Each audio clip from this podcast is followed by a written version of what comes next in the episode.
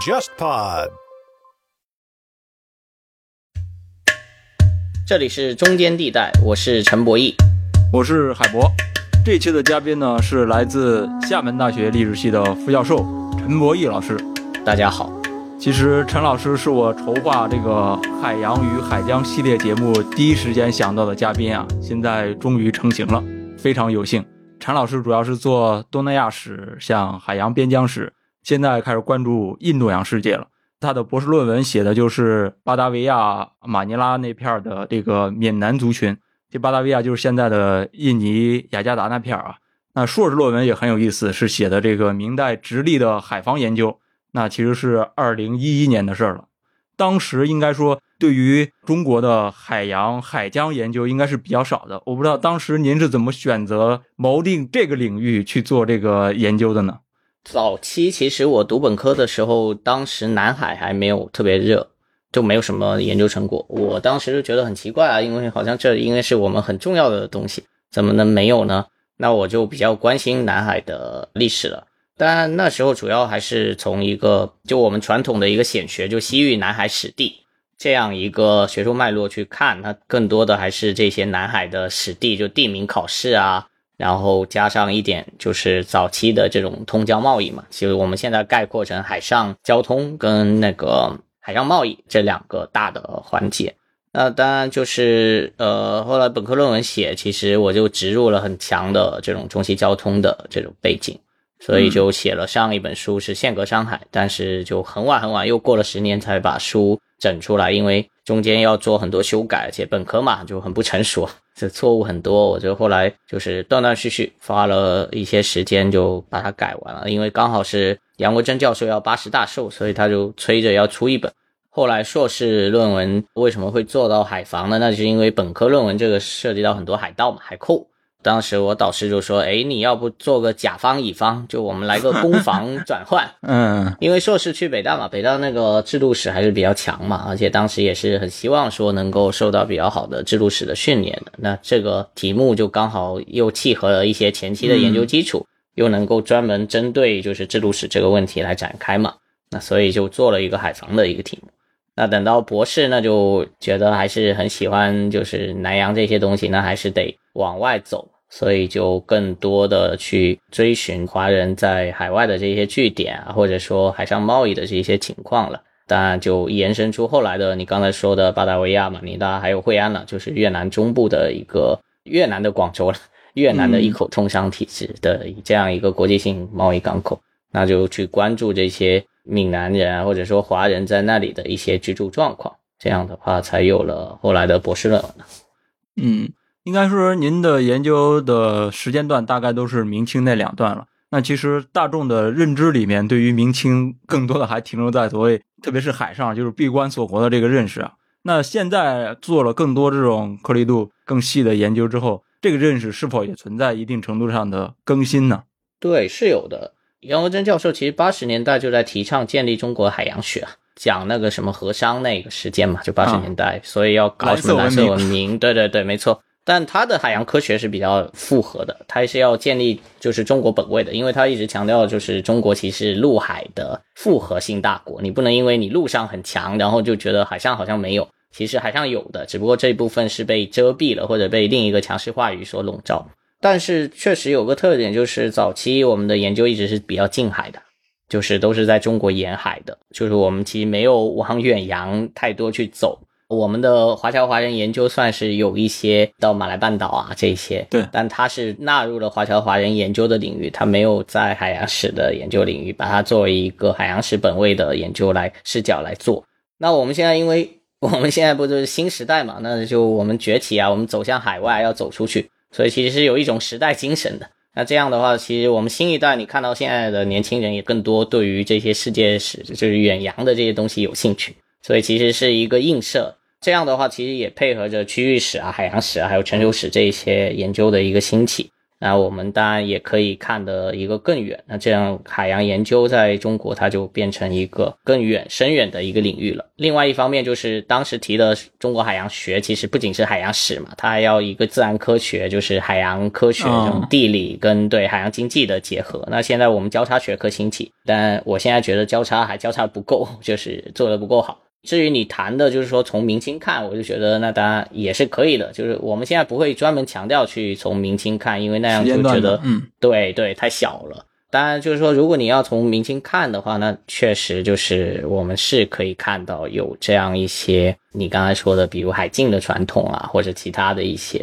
反映了在我们前段的这个争论上，就是说那到底多大程度上它是闭关啊，或者是县关或者什么，但是这些都其实都是就是在前提定性上其实有一些问题，因为就是说我们其实沿海一直有自己的生态的，这是我上一本书一直强调的、嗯、所以就是说你可以说明代早期比较严厉，然后你可以说清代早期的迁海政策比较残酷啊，所以这一些都是明显的对沿海生态有造成比较大的影响的。但更多时候我们是可以看到另外一种生态，在这个底层的生态它不随你这个政策的这种呃，打击它发生改变，它会有一些变形，会有一些适应。早期我们研究海洋考古，比如瓷器这些人，他会说有一个 mean gap， 就是明代的一个断层。明代大概前一百年，他说啊，这个东南亚这看不到太多中国的瓷器了，就是说明海禁确实行之有效啊。他就有一个这样一个假说，但现在的考古新的发现不断出来，发现说其实也不是这么回事。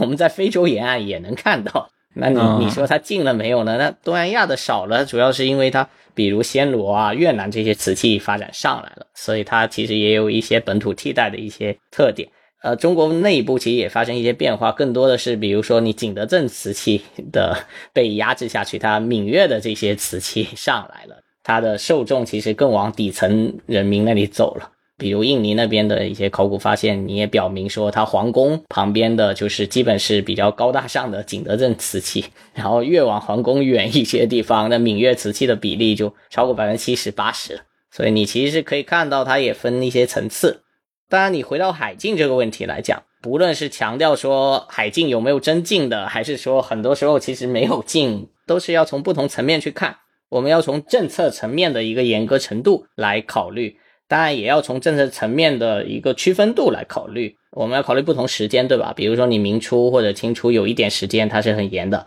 然后我们要从地区来考虑，就是它不同地区是不同的。比如说清代，你看越南的一个孔道，就广东的这个孔道是被保持的，广东的区域你是可以去越南，但浙江的偷偷跑去菲律宾，他也说我去的越南，就是类似这样有地区的差别，还有一些主体的差别。你看行为主体，那些官员，你看福建的这些有互相控诉，或者浙江的这些有些言官在弹劾，那都说啊哪里的士绅啊，然后他们自己就搞得很欢，自己也走私，然后就是公然的挑战这个。当然你可以说他这就是借势来挑事，但他确实明显有一些层次，像呃明代当时为什么倭寇早期搞得那么厉害，就是说江浙这些富豪都人手都自己有这种配备嘛，他不同的阶层实现了这种区分，他也照样该干嘛干嘛。那你普通底层小民要么依附他，要么你就被限死了，你就不能做这个事情。所以还是得从政策层面这一些来不同看，时间上也一样。你清代的你到底是封闭还是开放？你早期的迁海是很严，然后但康熙又很快开，开了之后又搞各种海关，还很发达，然后又搞了一个南洋禁令，但没几年其实又不怎么管了，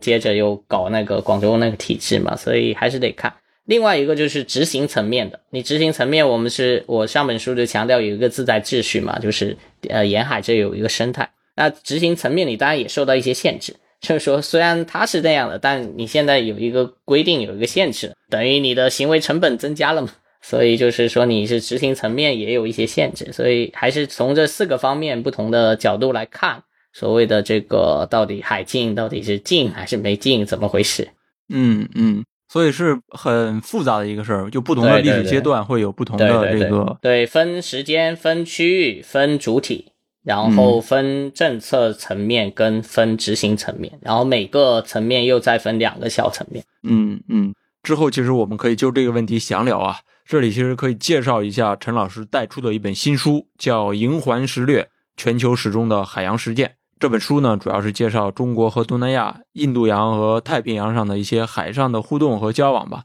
我们之后谈到东南亚和中国的时候，也可能会提及。只不过给陈老师提个小建议啊，您这本书的名字确实是有点拗口啊。像我这样的历史爱好者，还是比较倾向于那种标题党的书啊，太学术气的名字其实是很容易被劝退的呀。副标题好看啊，什么全球史中的海洋史实践，对，所以看起来更友好一点。嗯，那我们可以从更细微的一些历史事实来去看这个事儿啊。我们和杨斌老师谈的时候，其实是更多的聊了宋元时期的一些海上互动。那当时只是更多的是说的是官方的一些互动了。那么在民间，像元代时期东南沿海的这些人去到东南亚，有没有形成一定规模的这个聚居点呀？我其实一直觉得这东西你要说它有吧，你真得实锤出来，你还真不好说。对，你要说它没有吧，它又好像确实是有。所以为什么是这样说呢？因为首先呢，我们倒推啊，明代这个肯定有，然后明初他们去的时候已经发现那里有很多聚居的、嗯、那你是大多数人是从这个角度来推说啊，比如郑和船队去到那里已经看到比如有新村啦，有十万华人在那里啦，那这个肯定是元代的。但是这个东西呢，它元代的你的资料哪里来呢？前段贾志阳就那个 John Shafer 写了一个近古中国的穆斯林商人，里面就谈到了宋代的时候，说宋真宗的时候他终止了朝廷就是想要建那种唐代那种庞大的南海朝贡体系的一个做法，但从把它朝贡贸易转化为相对自由的贸易，所以就是整个在华的这个穆斯林的这个侨商群体其实走向了一个比较成熟跟发达的一个状态。那这些社群它其实就不仅停留在中国跟西亚，而且就遍布东南亚跟这个印度洋。但是这些在华的穆斯林侨商就很有意思啊，那这些人是什么人？就他其实很多是比如说阿拉伯裔华人，对吧？按照我们现在的观念呢，是你现在要不要把它界定成这个华人？对， 对，这就有有挑战性啊。波斯裔华人，对吧？或者是其他的色目人啊，其实后来对吧，你你搞不清啊。元代的这个其实是比较积极的海洋贸易的支持的那个趋势的，但他有一个特殊的商人叫沃托商人嘛，就是 Otoy。但这个沃托商人其实一般跟所谓的汉回是不一样的，就是汉人回民是不一样的，就是这个群体。那我们现在有的资料其实更多记载这些人，沃托商人，就这些你看了有阿拉伯名字的人，然后他们在元末动乱前后了，他们转向东南亚，这是有资料的、哦、对。那他们也有聚居区，那这样的话你要界定就比较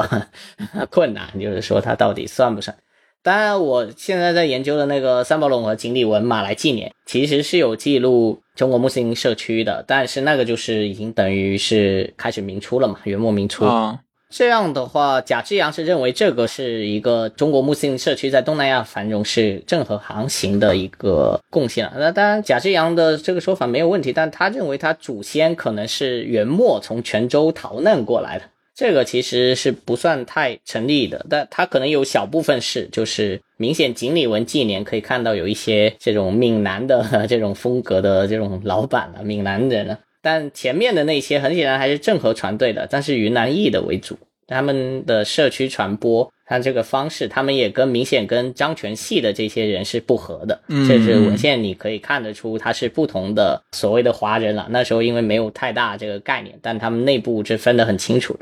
对，有云南系的，有这个漳泉系的。对对对，而且就是更多的，其实他们的信仰其实不是很一样。比如说你云南系的这些哈纳菲社区的这些人，他们会特别强调就是漳泉系这些，或者后来就是更晚到的这一帮闽粤系的这帮回民，他们觉得他们不是很纯粹，会有这样一些冲突，但这样就不太好说了。反正你看得出文献是有这么说。这其实也让我很惊讶，之前看到过这个研究，就是东南亚的伊斯兰信仰其实是从中国这边带过去的，而不是从西面的阿拉伯人传过去的。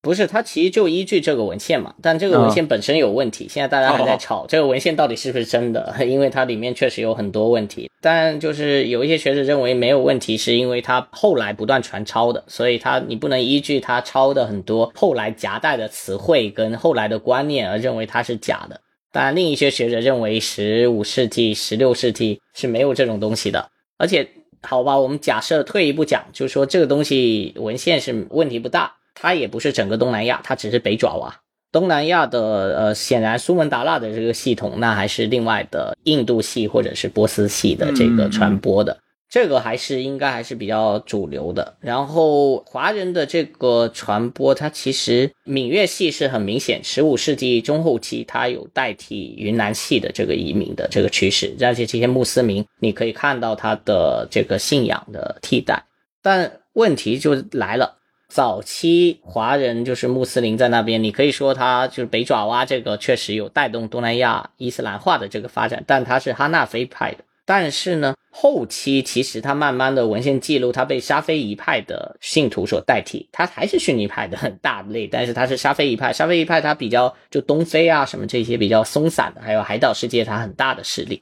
那沙菲仪派的这个理论上来讲，它不是中国人带去的，它应该还是它爪哇本土有的，只不过、嗯、呃，就是说它原先那到底更多的是从印度来，还是它是波斯阿拉伯这个系统，其实也不太好说，这个学者之间有争论。他们一般分两系，一是东系，一个是西系。西系就是阿拉伯、波斯这一系，那变体就是还从埃及，就是或者也门，就是这个马来半岛那一个，实际是也门系的，就是哈德拉毛。但是另外一个说东系的其实也有争论，东系呢一般以为是印度来的南印度了，那但也有人说呢东系的修正派就会认为它是从占婆占城来的，那它它是从第二系的，所以这个是属于他们内部的一个争论。呃、嗯，毫无疑问，现在看起来这个非华呃，这个中国系统的传的那还是一个比较主要的，那中国系统也有就是北爪哇这一系。爪哇因为后来有所谓的九大圣人，他都是这一系演化的。然后爪哇因为后来在呃印尼的呃历史里面，因为、呃、比较重要嘛，而且获得比较大的话语权呢，所以就变成说这个问题就很敏感呢。如果你要承认说这一个系统是华人带来的，华人早期对于伊斯兰化的这种贡献的话，强调太多好像也在本土也可能不是很合适了，所以这种观点也会受到一些质疑跟挑战。嗯嗯，那其实到了有明一代，特别是朱元璋吧，在建立明朝之后，他有意识的去封闭西边内陆亚洲的通道，转而把重心转到了东南沿海领域。比如说他在那个洪武二年就开始知会这个日本爪哇来去朝贡。其实很多学者也把这个有明一朝之后，把这个东部亚洲海域作为一个整体研究对象吧。您的那个第一本专著里面那个线格山海，其实就提到了十六到十七世纪这个南海跟东北海域，是把它作为一个整体的研究对象去看的。是不是明代以来它有这样一个把这个东南沿海作为一个地缘政治重心的一个代表所在吧？它有这样自己的一套意识存在吗？明代朝廷应该是没有的，就是明代朝廷它的整体其实还是北部嘛，所以要建九边啊的边防，还有就是永乐以后为什么要把首都迁到北京去，就是要天子守边啊，这才是一个非常光荣的这个尚武的一个传统，而且也只有北边能守住，你南边才能守住。就我们现在看到的后面更多是等于呃明代就中期以后的一个变化，就等于东南海域东南部就好像很连成一体，而且它有这种联动性。那当然后来有这个所谓的呃南倭北虏的问题，那当然就变成明代的一个很核心的要应对的问题，一个是北边的这种军事压力，一个是南边开始有的这种大规模的沿海的这种骚扰，跟它变成不只是一个地方性事件，变成说需要动用军事实力进行军事征伐的一个大的问题。朝廷本位的立场来讲，他不会说把重心移到东南的，但只是后来因为他呃首都迁了，那你东南肯定要更重视一点，因为你漕运的地方嘛，你要保证你的粮食的供应，那这一方面还有江南的一个财富的一个对于他财政来讲一个非常重要的支撑嘛，因为他实行这种原额主义的政策，又不能随便加赋，那你财政收入那大多数这个就得靠这一块地方来来供给，那这样的话你东南肯定要重视一点。江浙重视，那你福建跟广东要不要多重视，那是另外一回事情。嗯，所以它还是不太一样。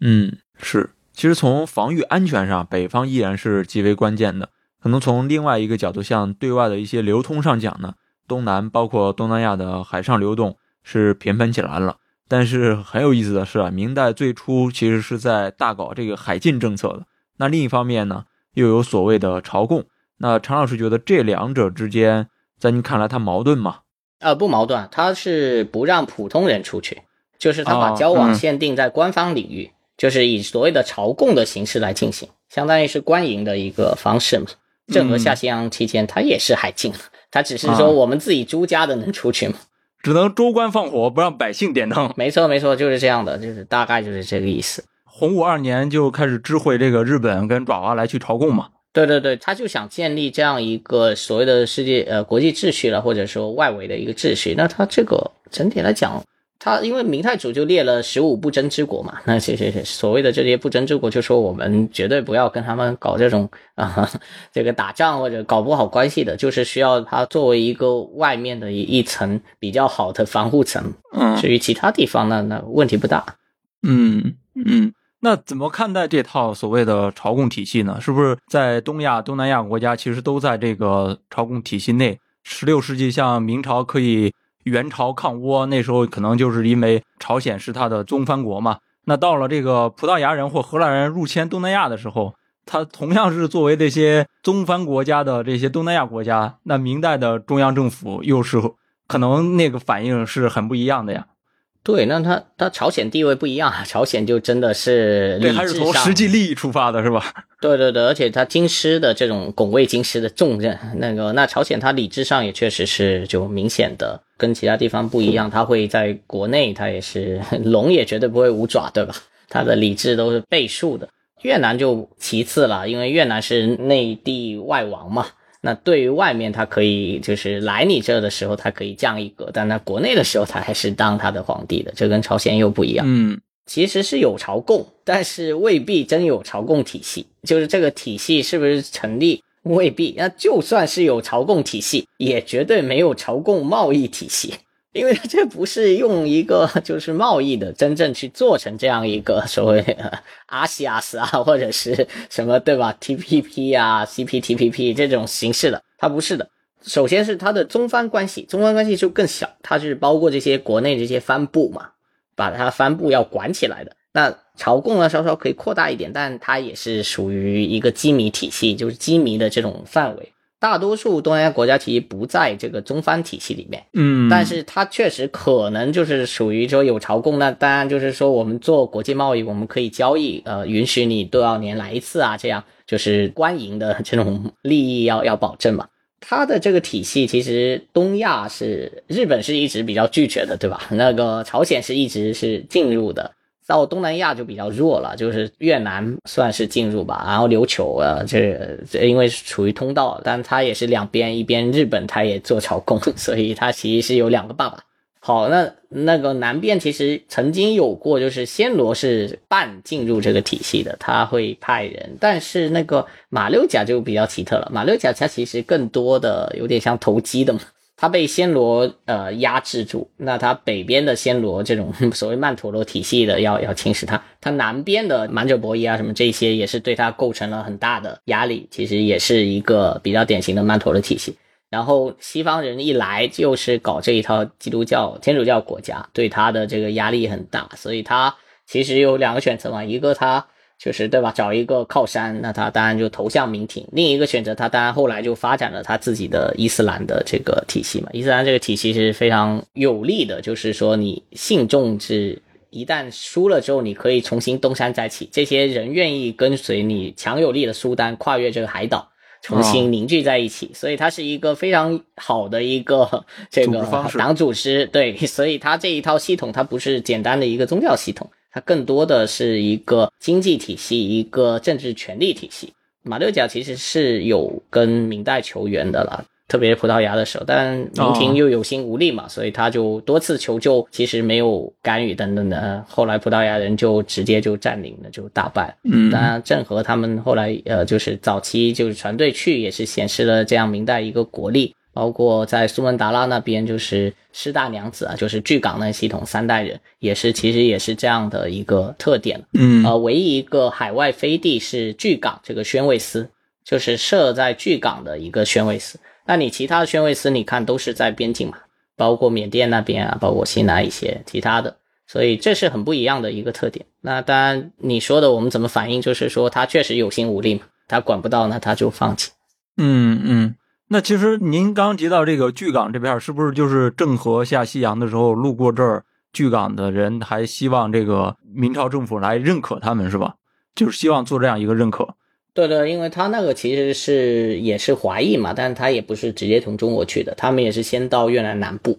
然后他已经是第二代第三代了，什么十大娘子这些女性的地位也比较高嘛，所以传位也是传给那个呃十大娘子，但是他的呃弟弟嘛，他的儿子施季孙起先也是骗供，就是想呃让明廷来册封，那当然后来就是郑和再次去的时候，他们就发现这个问题，就很快就修正吧，直接还是认了他们这个女性领袖的地位，所以就是会会有这些修改。当然具体细节这个有一些专家有争论了，就是说他到底是册封了一次还是册封了两次，就是是不是真有、哦、就是有的，但无论如何最后认定的结果，就我们看最后认定结果就是十二娘是得势了，得到了这种册封，当然也好景不长，就三代人嘛，完了之后就被满者国一攻陷了，之后大多数人其被掳到爪哇，所以这就连上我们刚才说的这三宝龙马来纪年那个故事，其实那个拉登巴达就是所谓的爪哇上第一个呃苏丹国的这种建国的领袖，其实他的呃母亲应该就是几万被掳的人其中之一嘛。他掳到那里之后，然后传说什么嫁给了一个满呃满者伯夷王啊，然后就变成后代啊，就不管他真还是假，还是说他嫁给了另外一个有力的这种地方领袖。这样一个人物他其实诞生在这样的背景下。嗯嗯。所以这个所谓的朝贡体系也是很成问题的，并不一定很成是一个体系。对对对对，是这样的。就是它不只是说我们没办法在古籍里面找到这四个字，而是说我们实际的这种运作，就是这跟县官一样嘛，就是说我们肯定闭关自守跟县呃自主县官，其实这些字我们都找不到的，但是说你有没有这个实质的内容。那朝贡体系来讲，我们有朝贡的实际内容，但是不一定真的形成了这样的体系，尤其是它对南亚是没有影响的、嗯、所以它其实你东部亚洲海域来讲，南亚这一片连在一起的，就是它的影响力是极其弱的，那很难讲说它就一定真的有这样一个体系。嗯嗯，那大概从十六世纪开始，像东南沿海的这些居民开应该是大规模的流向东南亚地区了，这种流动很大原因是因为跟明代的这种呃赋税徭役有关系吗？在东部沿海的这种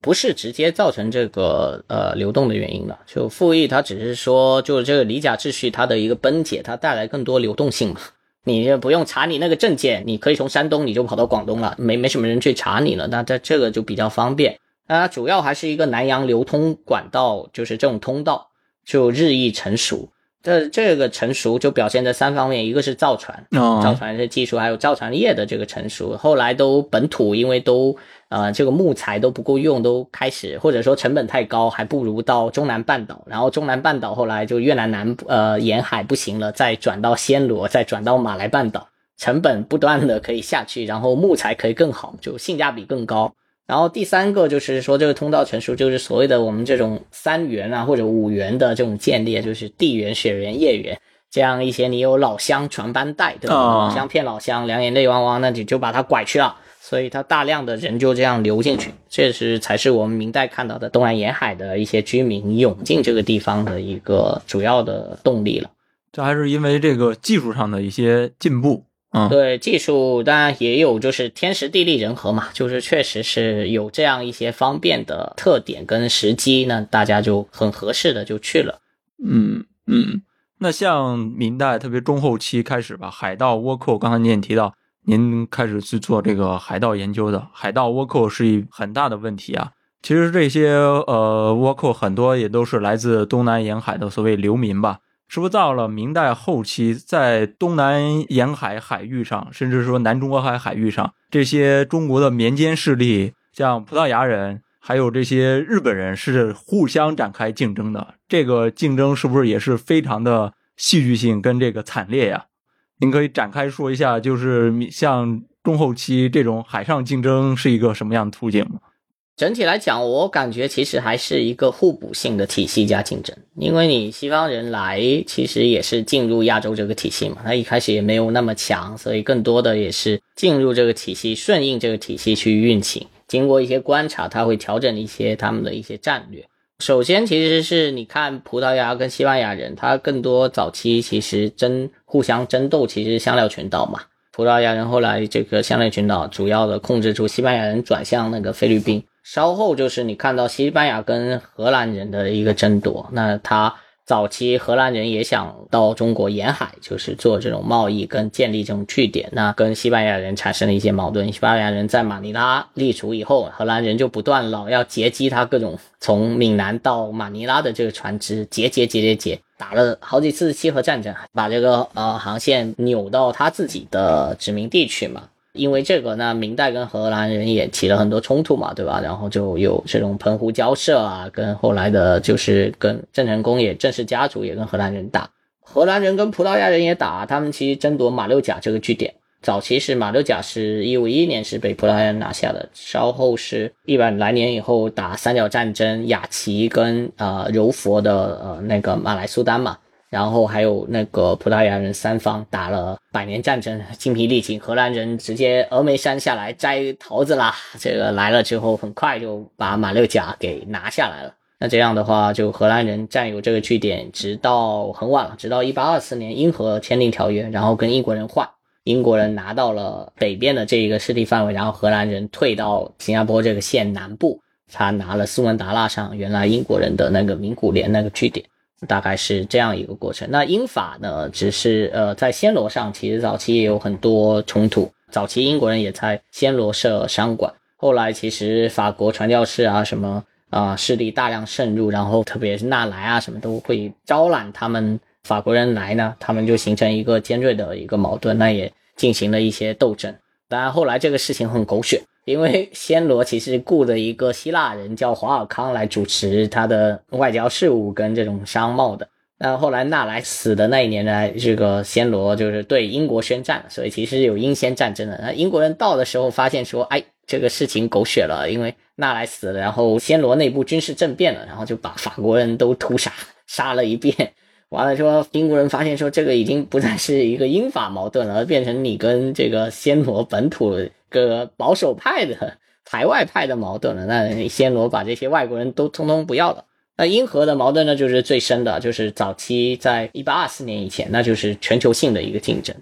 基本打了四次英荷战争，包括我们现在很多杰出的成就，比如纽约这种都是英荷战争打出来的结果。就在第二次英荷战争的时候，其实打完之后，然后呃，其实荷兰人小胜了，后来就是跟英国人包括换了苏里南的一部分，还有纽约，换了那个香料群岛的里面呃北部就是苏拉维西这边的一个叫那个伦岛的一个地方，因为当时荷兰人觉得这个地方更值钱，所以就把纽约换给了新阿姆斯特丹，换给了英国人，都是对世界史有很大影响的一些事件，都是在这个区域一起展开的，只不过说我们现在知道的人少，没有去做这一方面的一些联系。那当时像葡萄牙人在明代之后进入到像澳门这些地方的时候，明代的中央政府是不是也会提前做一些什么情报工作，类似做一些提前的预判？他们怎么看待说葡萄牙人进入到澳门这个领域呢？呃，是有一点，但是就是很局限了，所以其实他们了解的其实不多。然后呃，为什么他们不喜欢荷兰？一开始对荷兰人印象不是很好，就是因为那你这个对吧？和葡萄牙人又老说荷兰人坏话，那早期一样，葡萄牙人来的时候他也是连蒙带骗，然后就最后要了一个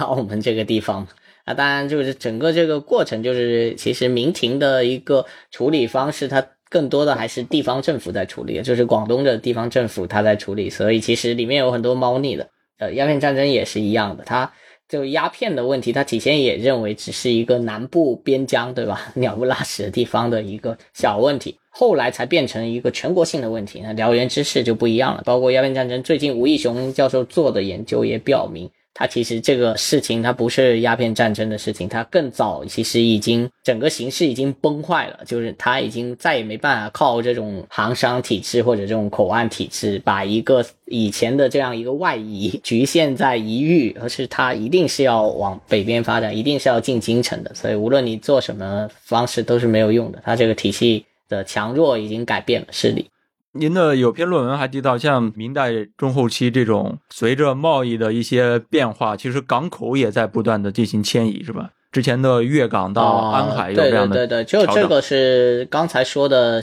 荷兰人跟西班牙人这个竞争的背景下，荷兰人不断的破坏，然后正式的势力他的大本营在安海，所以其实更多船只其实是 我, 我补充一下，安海就是现在的晋江，应该是嗯，对对对，下面的他从这个下面这个其实就港湾的两边了，但他更多船是在这边出发，挂着正式的旗、嗯、然后跑去大员那边，但也有一些还是去马尼拉，但这样还是比较安全。那荷兰人的军事行动的结果最后就造成这样一个事实，本来更多的是从粤港，就漳州粤港去马尼拉的这一条航线，那后来更多的是从安海呃去马尼拉跟安海去大员这一条线更走得更多。那其实西班牙人的这个马尼拉的这个核心地位其实就受到了一个限制，嗯，所以其实粤港的港口的呃位置的或者它的所谓的衰退也好啊什么，其实跟这样一个大背景有关系。后来它也一直还有，就没有所谓的早期我们研究学者说的它好像就不行了。它更多的还是到一六八零年代以后慢慢的就是被取代掉，更多的是这样一个结果。我前段带学生去现场就给他们看所谓的淤积论，就说淤积其实不是有种说法就是说漳州是因为淤积的原因吗？对，我说你们看对面还有我们现代的万吨巨轮开得好好的，停得好好的，但你现场看现、呃、是长满草啊跟各种泥是有的，但问题就是这个是一个结果，它不是一个原因。就是你如果这个港用起来了，这个淤就会被清、哦、长期不用它就自然会淤积。对，然后你就算是它真的就九龙江的泥，那难道是一年两年来的吗？千百万年来都是这样带出来。就是说你如果用它，就算是淤的，你也港口会往外推的嘛，你的港口也会往外推啊。就像我们现在纽约港跟上海港，你说它淤吗？它要它会淤吗？就是就这个道理，就是这样的啊。对，所以它港口的区位的一个变化，它更多的是一个复杂的一个过程，它不是简单的这样你要淤淤积就可以搪塞掉的。嗯嗯，外部的一场争端其实影响了那个明朝这种港口的迁移。对，当然明清易代也有一些关系了，就是就是一个大型事项嘛，对吧？因为正式势力在这里，后来又有一些呃迁界啊什么这些上一些事情，所以整个区位的所谓的这种政治经济格局就变了，完全变了。嗯嗯嗯，刚刚提到其实明清易代，清朝在西北跟东北边疆其实有自己的新的治理方式，那在西南边疆其实继承了明代的这种改土归流的政策，那在东南沿海这种海疆的治理上，清代有什么新的处理方式吗？其实没有太大新的，所以如果一定要说新的，就是早期这个迁海比较严酷，然后就把你很多地方的人就往里迁，就是也就强制的像，那是为了防止郑成功。对对对，像我们现在的就是一大车一大车这样拉走嘛，其实道理一样，就强制性的，那很很残酷，但是就是说它确实对郑的这种作战是非常有效的，就所以就是对郑氏的这个杀伤力还是比较大的。而且就是确实它重塑了沿海的这种地方社会的这这种呃权力结构，很多大的这种宗族以前盘根错节嘛，那迁海完了之后回来，其实有些还是很强，有些就弱了，根本没有回来。那有些原来的小姓弱的，它其实变强了，就是它重新主导了新的地方重建的这种呃过程。然后就是南洋禁令，南洋禁令就是说呃不让随便去南洋了，但这个其实还是名存实亡了，没没真正好好实行呢。雍正初期你你看我那篇文章也说了，他其实也不想去堵这个孔道，他只是说我们有的这惩罚，我们就象征性的，你看到不好了违法了你就抓一抓，这样就行了，那其他的就有一些漏洞我也不去堵，因为它涉及到太多人利益，它下面的是它整个满朝文武还有它的官僚机构嘛，你不可能把我呃副厅级以下的干部全部整整个拿掉的，这个是很很灾难性的事件，因为他所谓的走私也好，或者去南洋这一些船，它的是有分红的各种呃利益均沾、一体均沾的，而且是文武两方面的部门，它都沾到了这个好处，所以就算是你你你这个皇帝也不敢随便动的，就是这样一个体制。那就是这就回到我们说的一个沿海的日常的这种生态嘛，你官员去到那里，你也是在地化嘛。你也要适应这种生态，或者适应这个官场的这个生态。嗯嗯，雍正呃中后期其实就比较松嘛，然后就到乾隆的时候，他本来也想就是抓一抓，后来哎就是搞成一个广州体制了嘛，干脆就全部你去广州这个一口通商这个合法化，很大程度上解决一个大的这种国际贸易或者是呃大宗产品的问题。当然小的你说沿海的。呃，小打小闹走走私啊，或者到宁波这边弄一些，那肯定还是有的，这大概就是这样。所以它的所谓的海疆治理它没有什么独特性，如果一定要说独特性，除了早期就是千海这种带有军事色彩的这种非常激烈的这种行动之外，后期就是它开始分内外洋，就是内水跟外水的一个治理。内水它管得比较严，就是把这些岛屿这个连线，因为现在有很多人做清代的这个地图，然后来看它内外洋的一个划分，看它内水的一个治理，就是呃汛地它更强调这一些，比如说啊我们现在强调的网格化一样哦，你一个责任压实责任主体，对吧？你分更细的一些汛，然后你们互相之间要会汛，这个要要对接起来。当然这也仅局限于内水，除了这条线就是岛屿之间的这个连线的一个外水，基本都已经就还是我们现在三海里的这种呃近海的这种、呃、这个领海范围了，其实它也不会太管太多的，就是它它没有这个能力，它还是一个收缩性的比较保守的一个政策。所以虽然官家的这个文件上写的是海禁禁止，但是这个在实际操作上民间该怎么出去还是该怎么出去。对，大多数还是还是有他们一套玩法了，只能这么说。嗯，其实刚才陈老师就是讲的他的有篇论文其实是非常有意思，他是从一封这个闽浙总督觉罗满保给这个雍正的密折开始写起的。当时就是说这些地方的政府想要禁止这个船只前往当时的应该就是吕宋岛和巴达维亚这两个分别被西班牙和荷兰人殖民的地方，不让他们去这俩地方。哎，但是我我从这俩地方也能看出当时这个清政府对于这个海上搜集这个情报搜集还是比较侧重的吧。那像雍正后来的乾隆其实都对这些地方还是相对来说比较了解的吧，应该其实也谈不上，他只知道那里的就是是殖民者占据的地方，不是他本土的酋长的地方。因为很简单，因为这个是明代以来继承的这种知识啊，明代就知道了。那你比如明代马尼拉这个有几次大屠杀嘛，来来回回说跟皇帝也说了、啊、这都是天朝弃民啊什么、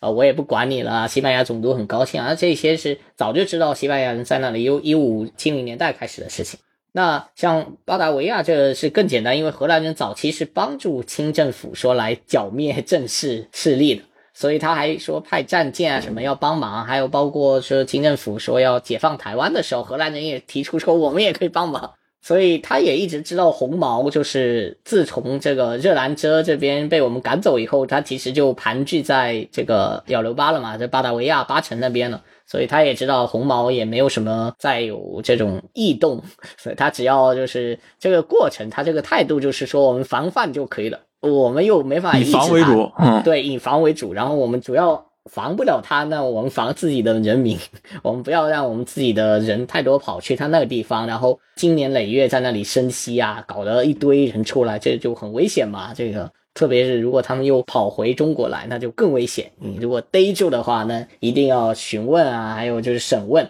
看有没有被荷兰人策反啊，变成间谍这种、啊、来来回来搜集情报的，还会造成社会不安定，主要是这个问题。他是防止这个情报泄露，而不是想要主动的去打听对方的情报。没错，他根本就他在那边他们干嘛他不管，但他就是要防范他本地的就是国家就维稳嘛，就国家安全是最重要的，这个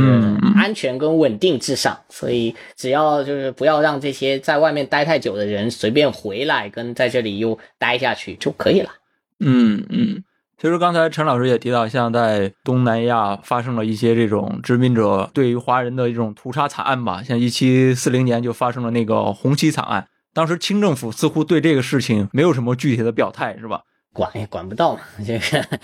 所以就，但他确实就地方官员就是有有报告了，但反正就觉得这个事情呢，就呃，如果他不太友好，就是不要跟他做生意就好了，就大概是这样的。嗯嗯，那从这个事件上也能看出，其实当时华人的位置也在发生的变化，就是逐渐的被这些外部的殖民势力所有一个取代的过程吧。他们通过这种不论是暴力或者是这个贸易的方式，它有个逐渐重构东南亚地区的这种一个体系的这种能力吧，对于这些殖民者来说。对对，没错，就是华人就变成一个更加是从属性的嘛，然后被人家就当工具性使用的这样一个群体。就是因为此消彼长嘛，这个势力就没办法说像早期一样，你可能还有很多各种可能，或者建立就是各种商业或者政治上的实践，这样一些可能性都被打掉了。从那之后，其实整个东南亚的体系其实成了被这个殖民者所主导的一个体系，华人相当于在其中承担着一个一个夹缝的位置吧。差不多吧，因为其实主要是呃，孔飞利的书不就说他其实只有两个方式嘛，一个是把你这些所谓的武装割据的这些点给打掉，嗯嗯，完全削掉；另一个方式是他就把你这些有的据点给吸纳了。那吸纳你这些人进来，他可以有很多方式啊，比如甲必丹的这种代理系统，也可以是吸纳你这些人当港主啊，啊，吸纳你各各种东西，但它基本上还是一个西方殖民体系不断建立跟强化的一个过程。就听您这样介绍下来，其实不只是从乾隆开始，从雍正那时候开始，整个清朝开始，其实对于东南亚跟海外的情报其实是非常拉胯的。因为经常被拿来说的一个例子就是他们征缅甸的时候，本想让这个旁边的那个暹罗出兵嘛，其实他不知道这个那个国家已经被这个缅甸给灭国了。从这件事也能看出，其实他们对于这个整个外部世界的情报搜集还是非常这个迟钝的。嗯，对啊，他不不在乎嘛。然后因为他这个区域不是他的战略重点，他老是战略重点老是觉得是就是西北，就是内陆亚洲内陆边疆的这种边患，偶尔再有其次的就是可能是海上的这样一些挑战，他只要严密防海就可以守住，他大概是这样的。因为这也其实跟实际的就是这种威胁有关，在缅甸就是明代马应龙以后其实就没有很强的一个威胁了啊。明代的是马应龙的确实是因为东域王朝盛极一时，然后对明代的西南造成了很大的压力，但之后很巧嘛，就马应龙去世以后就是呃马应里就跟他这个手边的这个叔叔，他叔叔就不服他嘛，那明代守将就一直在挑拨他们，说你看你看、哎、你这都你侄子在位上你什么都捞不上，然后果然他就起兵反叛了，那就等于明代就借势借力打力嘛。这样对于缅甸的战争，明代是呃有有一些胜利的，而且是拿到了他们想拿的更多的东西。那清代就不一样，清代就是就打得很辛苦，而且最后所谓的十全武功其实征缅的是拿拿不到什么便宜。然后咒水之难就是永乐帝不跑到那边去，然后吴三桂不去逼嘛，然后他们就把永乐帝交出来，杀的杀，然后交给他，这样可能让清代就觉得缅甸好像没什么战斗力，但其实缅甸是东南亚第一大军事大国，他那时候那么容易就是把人交出来，只不过这个事就所谓的不是他核心利益，还有一个是他内部刚刚政局有一些变化，就是还要平复内部的这种呃政治矛盾跟斗争的这种阶段，所以他不想这个事情来搞一个大的战争。那等到新标性的时候那就不一样，其实他的威胁很长时间都被清代大大低估了，就是清廷一直觉得他还是一个边界跟土司的冲突的一个问题，真正打起来才发现不是那么回事，人家已经把暹罗暗地上摩擦很久了。所以清缅战争的问题就透露出你说的很多这种情报的呃缺失，他对于缅甸的了解基本是缺位的，而且等到真正去打的时候才发现说，哦，这个八旗的这个骑兵没见过大象象兵，这个怕的要命，就是很容易就被冲溃。然后还有就是发现说缅甸的火枪就是技术跟这种实力很强，根本打不过，就是你调你最好的火枪兵去打你都很费劲，这个还是乾隆还很有认知的情况下。他清缅战争打的打的还可以的那个明锐，明锐去打，其实明锐也是一个身经百战的老将，他不会说很很差，但是最后也是被引诱进去，最后还是死了。大多数时候其实没有正面对决，就是大多数还是病死的，就对于他的气候跟地理也缺乏很好的一个评估跟认知，所以整体来讲你就会发现真的是一塌糊涂，他对缅甸的这种认知跟了解非常有限。当时外部世界的这个关注，特别是东南的关注，其实中央政府还是非常拉胯，但是似乎这个民间是有非常多的这种交集跟交往的。那地方政府按道理来说其实应该获取一些情报跟了解的，那地方政府有没有一些相应的奏折上去或者是记载啊？也也没有很多，他也是局限在土司跟边境地区，他对于他的复兴地区那些政治情况其实他呃了解很少，他只知道周边的这个土司的这些动态，还有他更多关注这些越境的这些矿民矿工，这些能够聚集起来的一次几千几万这种呃民众的这种流动，他更加防范，所以他大多数时间是去处理这一个事情，而且是处理就是土司之间互相之间，比如就是所谓的朝贡这个收税的就是花马礼，他大多数精力是在这里。所以其实他地方政府也没有说就有多少情报说去介绍缅军火枪火力有多强，或者是说去提及呃先缅之间的关系的，这些都是非常有限的。整体来讲，它是反映出它因为中南半岛嘛，它长期这些地区对它的南疆的威胁不是很大，所以它不用太费心力去处理这个问题。嗯嗯，好，刚才我们更多的都是谈了像这个明清期间中央政府对于整个东南沿海包括更多东南亚地区的一些看法呀，但这里我们可以从再从东南亚人家本土视角来看一看。那像华人其实在东亚社会是有过很多这种成功的商业实践也好，政治实践也有很多，那至少在一五零零年到一七零零年这两百年间吧，他们的组织形式可以请陈老师来大概介绍一下，他们当时在东南亚这片异域是怎么组织起来的呢？主要就是刚才提到那个，就是比如地缘、水缘、业缘，一般就是这三缘嘛。那现在有些讲五缘，其实就再加上一个比如神缘啊，或者说文化就是文缘，或者说法理、法统这种法缘的无所谓，还有一个加个物缘，但我觉得其实这重要性不如前面三个，主要就是那个地缘、水缘、业缘，靠着这个你同乡传代，对吧，这个地域一样，然后你同亲族、宗族的这种关系，然后你同个行业，比如客家人更多的这种比如木工啊，或者是你在马来半岛这个做矿业的啊，或者是你橡胶园的，后来就是橡胶业的这样一些组织形式。具体的在这个地区它有实践过很多形式啊，比如说你有很多组织可以依靠的，比如说你弄这种婆罗洲的这种公司啊，对吧，那也是一种组织形式。然后你也可以弄港主，就是你承包一个地方，你这个 claim 这个地方，你这一片就你，然后你交税，然后英国人给你做保护，或者是其他的，就是服膺于这种殖民系统，或者是你服膺殖民系统的代理形式，就是甲必丹、雷珍兰这个，对吧，五殖民这种形式，你就给他做一个区域自治，只有那个平时处理这些司法啊什么这些案件，但是其他的你就没有这种军事的这种权利的。民间的你还会组织这些会馆啊，会组织这些会社，特别秘密会社或者什么其他的这样一些组织形式呢，当然适应于不同层面跟社会的需求，大概也就这样，没有太大的其他的值得说大书特书或者有有什么秘诀的东西，其实就是这样。嗯嗯，那我自己其实很好奇的一点就是，无论是华人还是这些殖民者，其实本质上都不是这块土地上的那个土著居民嘛。呃，现在来看东南亚地区的这些本土学者是怎么书写跟叙述这段历史的呢？他们是怎么看待这两个外来的对象的呢？首先呢，华人也没有那么重要了，就在他们本国的叙事里面，对，他还是一个比较边缘、啊、但他有时候会变成一个重要，就是他要拿来修饰的时候、嗯、对对对，他可能就比较重要。他主流叙事肯定还是西方殖民加一个代理或者利用的一个这样一个体系。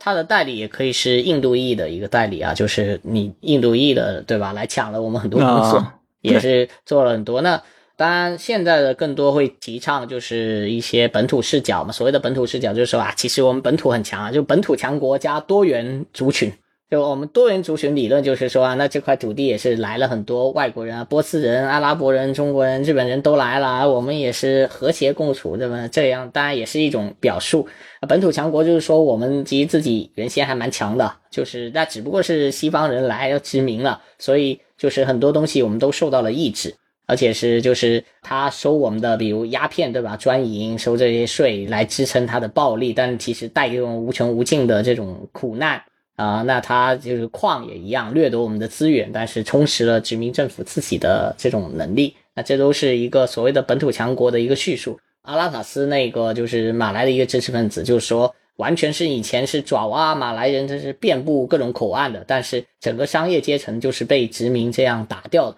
完了之后变成说培育不出这个后期，看了好像这些人都不是商业民族，那爪哇马来人都不经商了，但是就说土著很懒惰啊，所以这是一个懒惰土著的迷思，就是把我们又污名化，又被建构成这样的一个民族性格了。对，没错，建构成这样一种呃，就是范式，或者说有有这样一个定型化了，就是不好的一个一个刻板印象。这种思路后来演变到最高级别，就是马哈蒂尔嘛，马哈蒂尔写什么精神革命啊，说啊我们马来人要 一, 一场精神革命啊，对吧，因为你看中国人就是多灾多难，所以五千年风雨，然后动不动就有洪涝灾害，所以你看他们勤快啊，然后来这里就是可以拿到很多机会，然后我们马来人就天天躺平着也可以过活，也可以吃，就是抓抓鱼啊或什么就可以过了，所以搞得很懒啊，这不行，我们要革命呢。当然阿拉法斯就嘲笑他说马来人哪里懒了，每天每年有一百八十天以上的劳作，那个乡村才能，你都没看到呢，马来人自己本地生产那个粮食没有被纳进你这个资本主义体系，你没看到，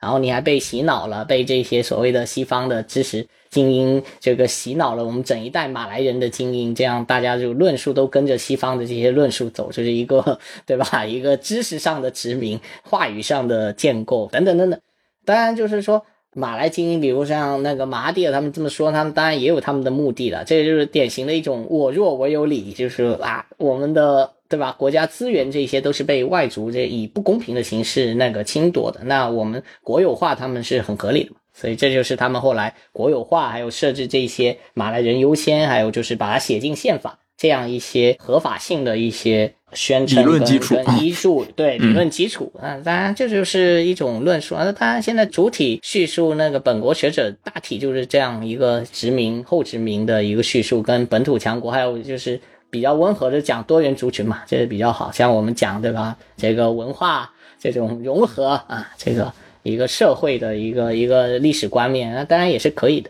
啊啊！哎，您刚才提到那个学者能够把那个考证说西班牙人殖民者来之前，这个他们的民族还是一个经商的民族，也是很有意思的，也是很有创建的，也是一种发明吧。嗯，对对对。但他也没有多少材料，他是社会学家，他举的材料也是寥寥的一些材料的，但他有一个观点是很好的，就资本主义他借用了，倒是熟读马恩列斯啊，这个借用了就是资本主义的这种不同形态，就是说商业资本主义到这个工业资本主义到金融资本主义吧，他认为就是之前他只有商业资本主义，然后他就永远的停留在了商业资本主义，因为殖民者来了就没有给他们任何工业化的可能性，所以就完全直接进入了垄断资本主义，就列宁说的帝国主义这个最高形式。他他这个理论倒是自洽的，嗯，这这当然就可以进一步研究了，有很多可以新研究的议题。嗯，很有意思，很有意思。所以我们聊下来就是得出了一个很明显的事实，就是民间对于整个海洋的这个流动跟这个贸易还是非常广泛的，但是到了中央政府层面其实是非常拉胯跟非常无知的，甚至可以说是它其实呃也不算完全无知，只是说它因为这个海洋东西它能拿到钱就行了，它通过这个来捞钱的，所以它不需要就是管那么多其他的，它只要能够通过这种官营的就贸易或者是航商这种口岸贸易，它可以内务府它可以拿到它需要的东西，它这个国企能够赚到钱就行了。至于说有多大的损耗或者对于社会呃发展呃产生了一些什么样的弊端，其实不是他们考虑的问题。稳定加赚钱就是他们最优先考虑的优先级。对对对对对，不是说他一定要去像我们现在一样，我们不会说专门去搜集什么博茨瓦纳的呃情报，搞一个政策出来是吧？对对，没错的，就是这样的。所以其实是你的目的跟你的优先考虑的选项。好。非常感谢陈老师跟我们分享了这么多，介绍了明清两代这种海上的交流跟互动。那我们这期就到这里，拜拜，拜拜。